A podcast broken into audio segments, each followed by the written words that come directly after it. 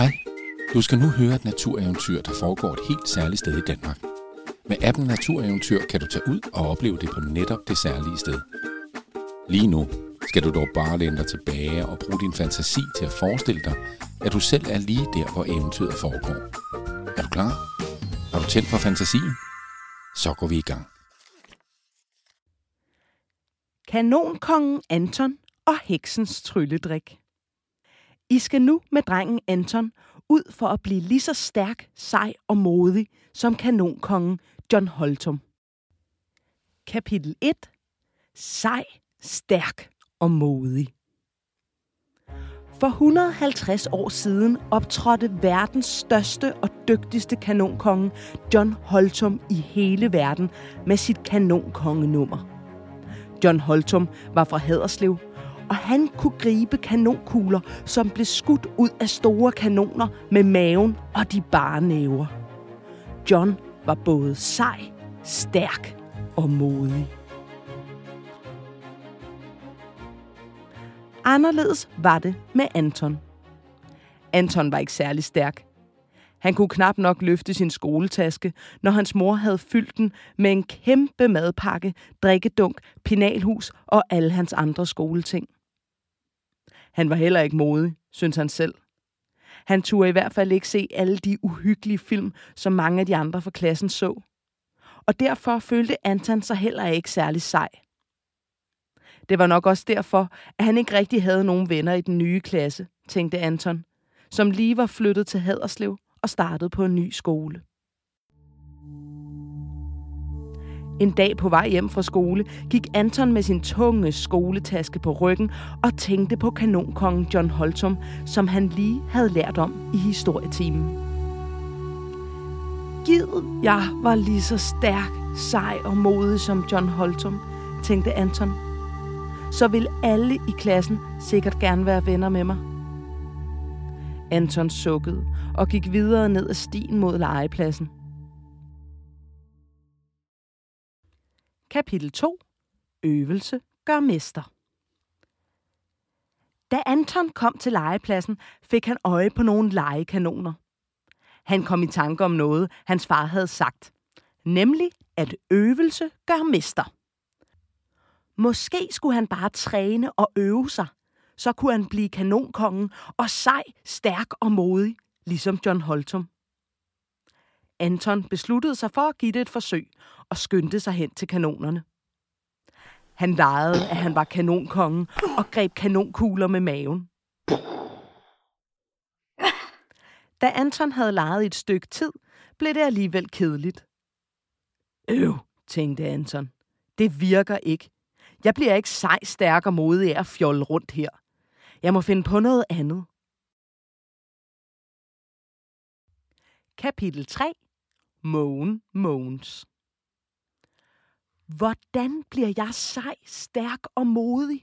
sagde Anton til sig selv, da han troede, at ingen hørte ham. Spørg heksen, svarede en stemme højt. Anton blev meget forskrækket. Hvem sagde det? Lyden kom inden for rhododendronbusken. Anton var bange og stod stiv som et bræt og lyttede.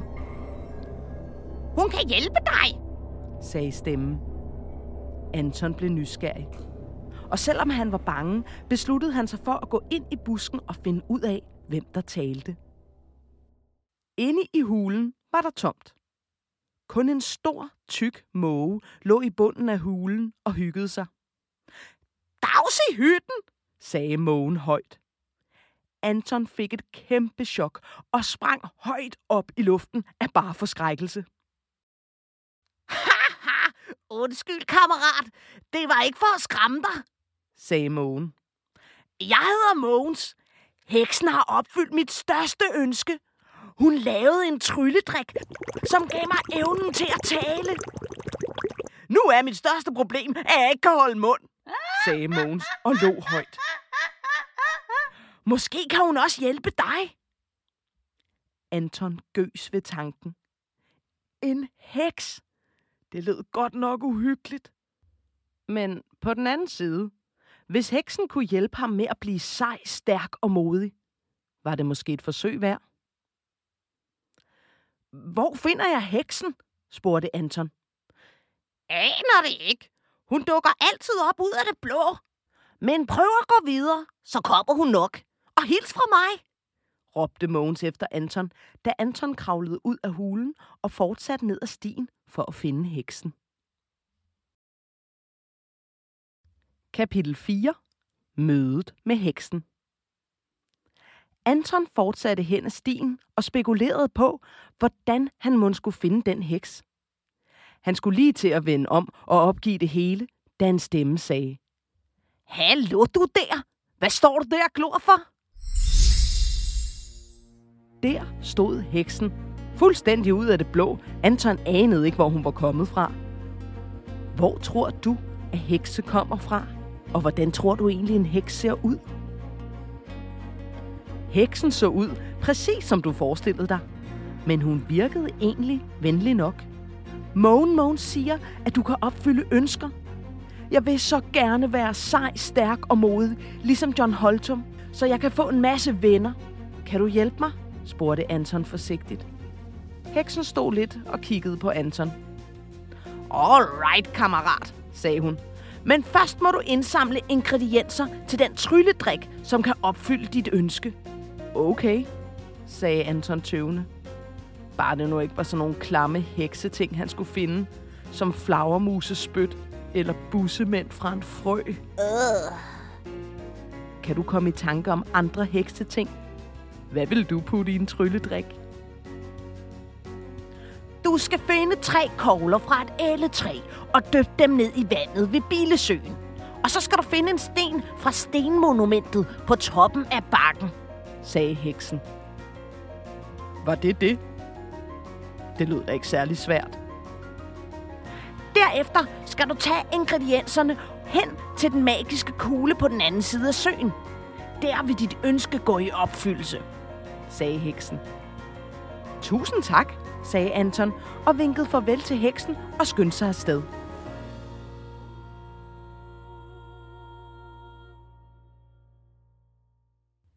Kapitel 5. Ukrudt og urtestøv. Anton stod ved urtehaven og kiggede på de mange planter, da det langsomt gik op for ham, at han ikke anede, hvordan kogler fra et elletræ så ud. Hmm. Det var nok ikke nogen af de her planter. De var for små og havde slet ikke nogen kogler. Måske blev det alligevel ikke så let, som han lige først havde troet. Mens Anton stod og kiggede på planterne, kunne han pludselig høre nogen, som græd. Han kiggede ind mellem de mange planter, og der sad to små alfer og snøftede. Hej med jer, sagde Anton. Hvorfor græder I? Vores hjem er blevet ødelagt, hulkede den ene alf, som havde en lille svamp som hat. Begge alfer havde lysegrøn hud, mørkegrønt tøj på og små sommerfugle lignende vinger på ryggen. Vi boede i et huletræ ved søen, men nu har menneskene fældet det, så nu har vi intet sted at bo, sagde den anden alf og hulkede, så tårerne stod ud af hovedet på ham. Jeg hedder Anton, sagde Anton, og jeg er på udkig efter nogle ingredienser til en trylledrik, som skal gøre mig sej, stærk og modig. Hvis I hjælper mig med at finde ingredienserne, så vil jeg gerne hjælpe jer med at finde et nyt hjem. Alferne stoppede straks med at græde og kiggede med glædestrålende øjne på Anton. Tak, Anton, sagde alfen med svampen på hovedet. Jeg hedder Urtestøv, og det her er min bror Ukrudt. Lad os finde de ingredienser. Anton, Urtestøv og Ukrudt fortsatte sammen på jagt efter ingredienserne til trylledrikken. Kapitel 6. Ellekogler. Den første ingrediens, vi skal bruge, er tre kogler fra et elletræ, sagde Anton til alferne. Alferne kiggede på Anton. Så begyndte de at grine. det var godt nok nemt, sagde Ukrudt. Hey, hey, sagde Anton. Stop lige med at grine. Det er faktisk ikke så let, når man ikke ved, hvordan ellekogler ser ud. Men søde Anton, fnisede urtestøv. Du står jo lige ovenpå dem. Anton løftede sin fod og kunne se, at der der i græsset, hvor han stod, var fyldt med små, mørke grænkogler. Så grinede han også selv og samlede tre kogler op fra jorden. Tjek, sagde Anton. Nu skal vi bare døbe dem i vandet ved Billesøen. Det ved jeg godt, hvor er, sagde Ukrudt begejstret. Det er denne vej, sagde Alfon i kor, og de tre skyndte sig afsted mod Billesøen. Kapitel 7 er jeg sej? Se mig, jeg kan gå på line, råbte Ukrudt, som stod på galenderet på den lille bro. Pas nu på, du ikke falder ned, sagde Urtestøv. Jeg falder ingen steder, fnøs Ukrudt og balancerede videre med armene ud til siden. Pludselig kom der et vindstød, som fik Ukrudt til at miste balancen. Hjælp! Råbte han og dumpede ned i søen under broen. Han nåede ikke at folde sine vinger ud, og nu, hvor vingerne var våde, kunne han ikke flyve op igen. Åh oh, nej, han drukner, jamrede urtestøv. Hvad skal vi gøre, Anton? Anton tænkte sig godt om. Hvad ville John Holtum have gjort i den her situation? Han ville nok have trukket ukrudt op med sine stærke arme, eller heltemodigt kastet sig i vandet for at redde ham. Men Anton kunne ikke nå ukrudt fra broen, og han var heller ikke så god til at svømme. Så fik han en idé. Anton fandt en lille pind og kastede den ned i vandet i nærheden af ukrudt. Ukrudt fik fat i pinden og kravlede op på den, mens han viftede med vingerne, så de tørrede i vinden. Øjeblikket efter fløj han op til de andre igen. Godt gået, Anton, sagde Ukrudt. Du var lynhurtig til at få en god idé, som kunne redde mig. Du er totalt sej! Anton blev meget forbavset. Syntes Ukrudt virkelig, at han var sej? Nå, men nu hvor alle er ude for livsfare, skal vi så fortsætte? spurgte Urtestøv og skubbede drillende til sin bror. Alferne og Anton fortsatte hen til Bilesøen. Kapitel 8. Den store fisk. Det her bliver en af de nemme, sagde Anton begejstret, da de nåede til Billesøen, som hed Billesøen, fordi seks store stenbiller boede tæt ved den. Anton hoppede så let som ingenting ud på stenene i midten af søen og dyppede koglerne i vandet. Til angreb! råbte en stemme nede fra søen, og i samme øjeblik sprang en kæmpe fisk op af vandet. Den sigtede efter urtestøv, som hang i luften lige over vandoverfladen, og slugte hende i en mundfuld. Kom tilbage, store fisk! råbte Anton forskrækket, og fisken kom op til overfladen og kiggede bisk på dem. Spyt hende ud! Råbte Ukrudt til fisken. Hun er min søster og Antons ven. Du må ikke spise hende. Ven? Var urtestøv Antons ven? Anton tænkte lidt. Ja, det var hun måske. Men jeg er sulten, råbte fisken tilbage. Jeg har ikke spist i 17 dage. Vi kan bytte, sagde Anton fandt sin kæmpe store madpakke frem for rygsækken. Der var både en spejepølsemad og et halvt pølsehorn og tre agurkestænger tilbage. Han havde overhovedet ikke kunne spise det hele over i skolen. Du får alt det her mad, hvis vi får urtestøv tilbage, råbte Anton til fisken. Det er i orden, sagde fisken og hostede en lille fiskesavl indsmurt urtestøv op på den nærmeste sten. Anton gav fisken sin mad, og de tre venner skyndte sig væk fra stenen og den store fisk. Stærk gået, Anton. Godt tænkt, roste urtestøv. Stærk? Mente urtestøv, at han var stærk? Han var jo ikke stærk som John Holtum. Men måske var han stærk på en anden måde. Kapitel 9. Træning. Juhu! En træningsbane! råbte Anton begejstret. Nu kan jeg endelig træne og blive lige så stærk som John Holtum. Anton skyndte sig hen på banen og trænede det bedste, han havde lært. Ukrudt og urtestøv satte sig i græsset og kiggede på Anton, mens han løb rundt, lavede armbøjninger, svingede sig i redskaberne og gjorde sit bedste for at blive stærk. Hvorfor gør du egentlig alt det der? spurgte urtestøv. Så jeg kan blive stærk, ligesom John Holtum, og få mange venner, svarede Anton forpustet. Havde øh, ham der John Holtum da mange venner? spurgte Ukrudt. Det, det, det ved jeg ikke, svarede Anton tøvende.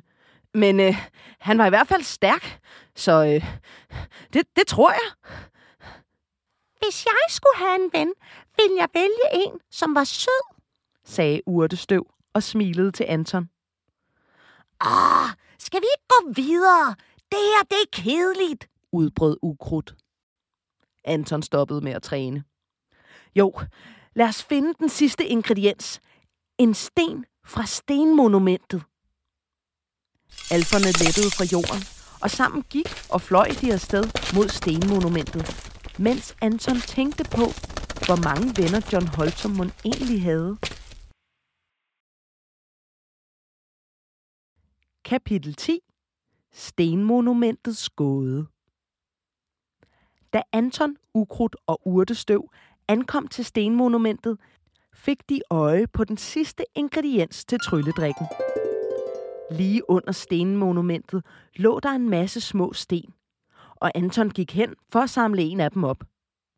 Men da han nærmede sig, begyndte jorden at ryste, og det store stenmonument rejste sig op på to af sine store stenben som en gigantisk bjørn. Urtestøv og ukrudt gemte sig bag Anton, og Anton var så bange, at han var lige ved at stikke af. Men han skulle jo bruge stenen til sin trylledrik. For at få mine sten, skal du løse en gåde, sagde stenmonumentet til Anton. Okay, så kom med gåden, sagde Anton og forsøgte at lyde cool. Du er modig, menneskedreng, sagde stenmonumentet. Men hvis du svarer forkert, knuser jeg dig med min store stenkrop. Jeg er ret god til gåder, svarede Anton. Bare kom med den. Hvad er det, der er hvidt, når det er oppe i luften, og gult, når det lander? sagde stenmonumentet. Kan du regne ud, hvad svaret på gåden er? Anton tænkte sig godt om. En snebold, viskede Ukrudt. Den er hvid. Ja, men den er ikke gul, når den lander, svarede Urtestøv. Jo, hvis man tisser på den, svarede Ukrudt. Jeg ved det, sagde Anton så. Det er et æg. Det er hvidt udenpå, men hvis det rammer jorden og går i stykker, så kan man se den gule æggeblomme indeni. Svaret er korrekt. Tag bare en af mine sten og have en dejlig dag, sagde stenmonumentet og blev igen til en urokkelig sten. Anton tog en sten, og sammen med sine to alfevenner skyndte han sig videre. Kapitel 11 Modig Anton, hvor var du modig, sagde Urtestøv forpustet, da de alle tre stod i sikkerhed inde i rhododendronhulen. De havde løbet hele vejen fra stenmonumentet, fordi de var så bange. Modig, sagde Anton. Jeg var da vildt bange for den. Jo, men du holdt hovedet koldt og klarede den, selvom du var bange. Det var modigt gjort. Anton blev glad. Måske havde alferne ret.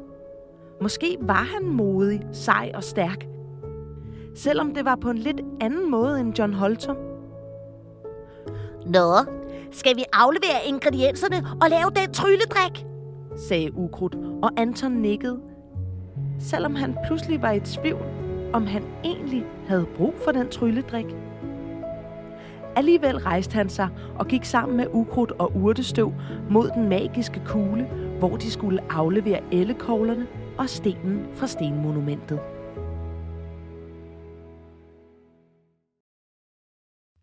Kapitel 12. Antons ønske. Da Anton, Urtestøv og Ukrudt ankom til den magiske kugle, lagde Anton forsigtigt ellekoglerne og stenen fra stenmonumentet ned i midten af kuglen. Op af den magiske kugle kom heksen til syne. Anton, du har klaret alle prøver. Dit ønske om at blive sej, stærk og modig kan nu blive opfyldt, sagde heksen. Jeg har fundet ud af, at jeg ikke behøver at ønske mig at være sej, stærk og modig. For det er jeg allerede. Jeg er god til at få idéer og hjælpe andre. Og det er stærkt. Jeg er modig, fordi jeg tør gøre ting, jeg er bange for, svarede Anton. Og, og du er en god ven, sagde Ukrudt, Og det er det sejeste, man kan være. sagde Urtestøv. I stedet ønsker jeg mig et nyt hjem til mine venner Ukrudt og Urtestøv, sagde Anton. Det skal være det bedste alfehus i hele verden, og det skal ligge i urtehaven, så jeg altid kan komme og besøge dem. Heksen nikkede, og med sine magiske hænder skabte hun et ægte alfehus ud af stenene og ellekoglerne. Det havde både tårne og vandrutsjebane, og ukrudt og urtestøv jublede. Jubi! Tak, Anton. Du er den bedste ven, man kunne ønske sig. Fra den dag besøgte Anton tit urtestøv og ukrudt i deres hjem i urtehaven. Og han fik også snart mange nye venner i sin klasse, fordi han var sød og en god kammerat. Inden længe kom hele klassen forbi urtehaven, hvor de kørte på vandrutsjebane, drak masser af boblende alfesodavand og dansede og festede med ukrudt, urtestøv, heksen og Mogen Mogens til den lyse morgen.